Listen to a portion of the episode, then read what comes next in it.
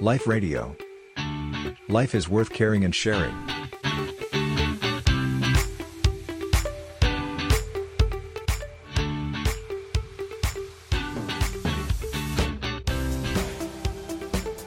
อ่าพระอาจารย์มีเทคนิคในการปรับตัวของผู้สูงอายุเพื่อรับอ่าเพื่อรับวัยเกษียณอย่างไร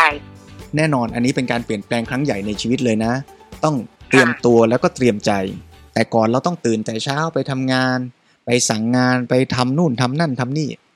พอเกษียณนี่ไม่ต้องทำแล้ว ไม่ต้องทำแล้วเนี่ยในมุมหนึ่งก็แปลว่าไม่ได้ทำแล้วด้วยนะ ไม่ได้ทำไม่แล้ได้วทำแล้วอ่าไม่ได้ทำเหมือนเดิมแล้วใช่เพราะว่าที่เราเคยเห็นในภาพในสื่อค่ะพระอาจารย์จ้ะมันก็จะสะท้อนอะไรให้เห็นเหมือนกันนะคะ ที่ผ่านยังไงมาเอ่ยจะเห็นว่า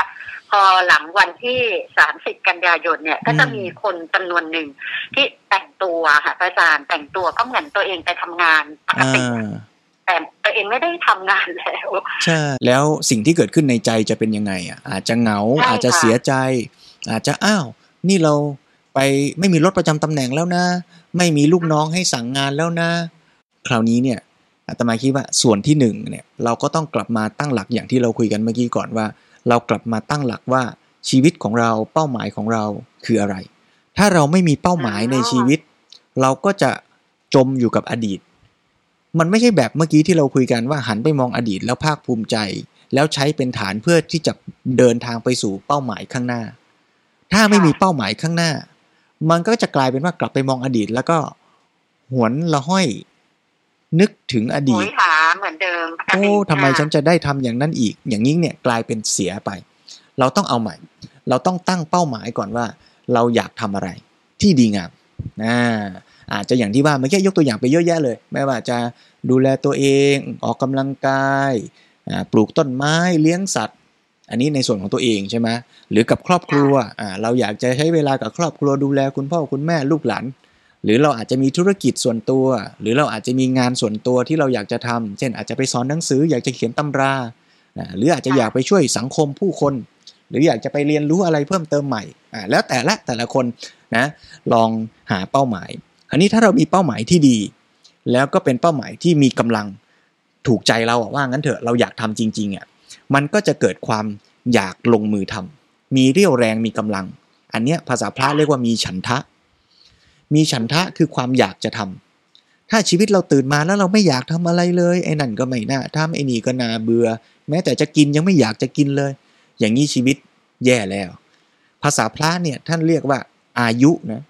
คำว่าอายุเนี่ยไม่ได้หมายความว่าเกิดมาแล้วกี่ปีนะในในภาษาพระเนี่ย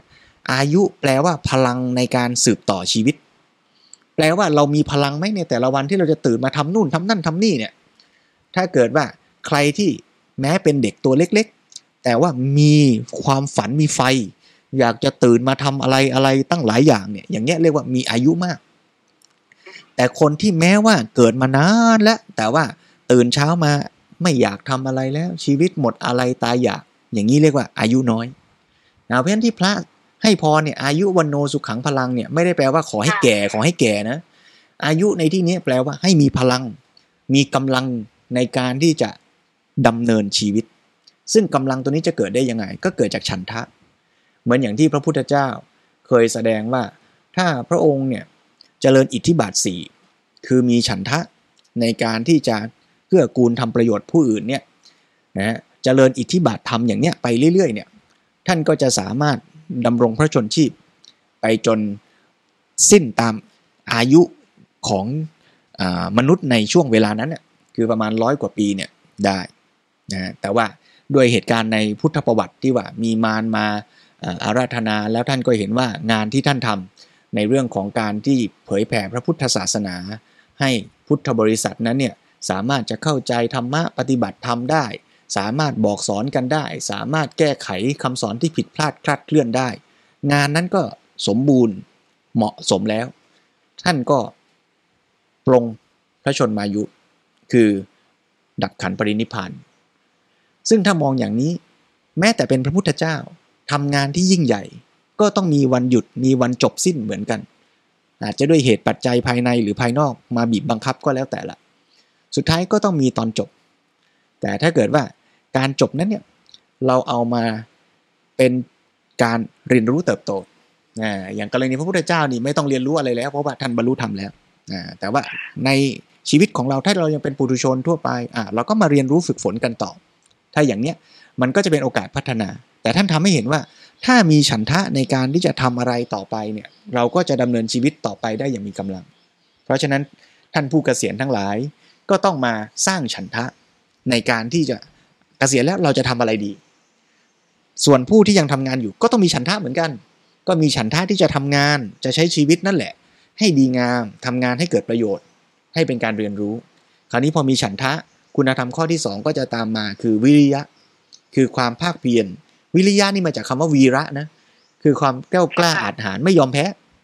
อ่าทำอะไรก็สู้นะอย่าไปบ่นว่าโอ้นี่เราแก่แล้วทำไม่ไหวสู้ก่อนลองดูก่อน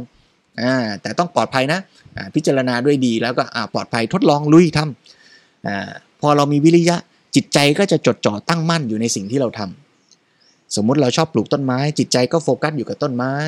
แทนที่มันจะไปนั่งคิดหวนห้อยอดีต โอ้ดูสิวันนี้เราไม่ได้ไปทำนั่นทำนี่เหมือนอดีตแล้ว เราไม่คิดอย่างนั้น เพราะว่าเรามีความสุขมีความอยากจะปลูกต้นไม้ จิตใจก็จดจ่อมุ่งมั่นทวนใหม่นะ อันที่หนึ่งคือฉันทะอยากทำ อันที่สองวิริยะกล้ากล้าอาจหารพยายามไม่ท้อถอย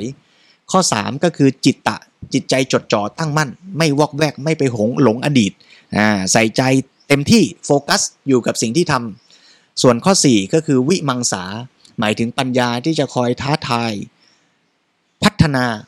ให้ยิ่งขึ้นต่อไป วันนี้ปลูกต้นไม้ได้แล้วเอ๊ถ้าเกิดเราปรับปรุงปุ๋ย ปรับปรุงสูตรมันจะดีขึ้นกว่านี้ไหมนะเออเราจะปลูกต้นลั่นทมให้สวยขึ้นกว่านี้ยังไงได้บ้างนะ เออเราจะเขียนตำรายังไง เราจะมีวิธีแนะนำลูกยังไง ให้ลูกเข้าใจให้เราเข้าใจลูกอ่าคอยท้าทายตัวเอง ไม่ไปบอกว่าโอ้เนี่ยฉันทำได้ดีที่สุดแค่นี้แหละฉันคงดีกว่านี้ไม่ได้แล้ว เราไม่คิดอย่างนั้น ถ้าเรามีคุณธรรม 4 ข้อเนี้ยไม่ว่าเราจะทำงานอยู่งานก็ประสบความสำเร็จ ไม่ว่าเราจะเลิกทำงานหยุดทำงาน เราจะใช้ชีวิตพัฒนาชีวิต เราก็จะพัฒนาชีวิตได้ดี และประสบความสุขและความสำเร็จด้วยเจริญพร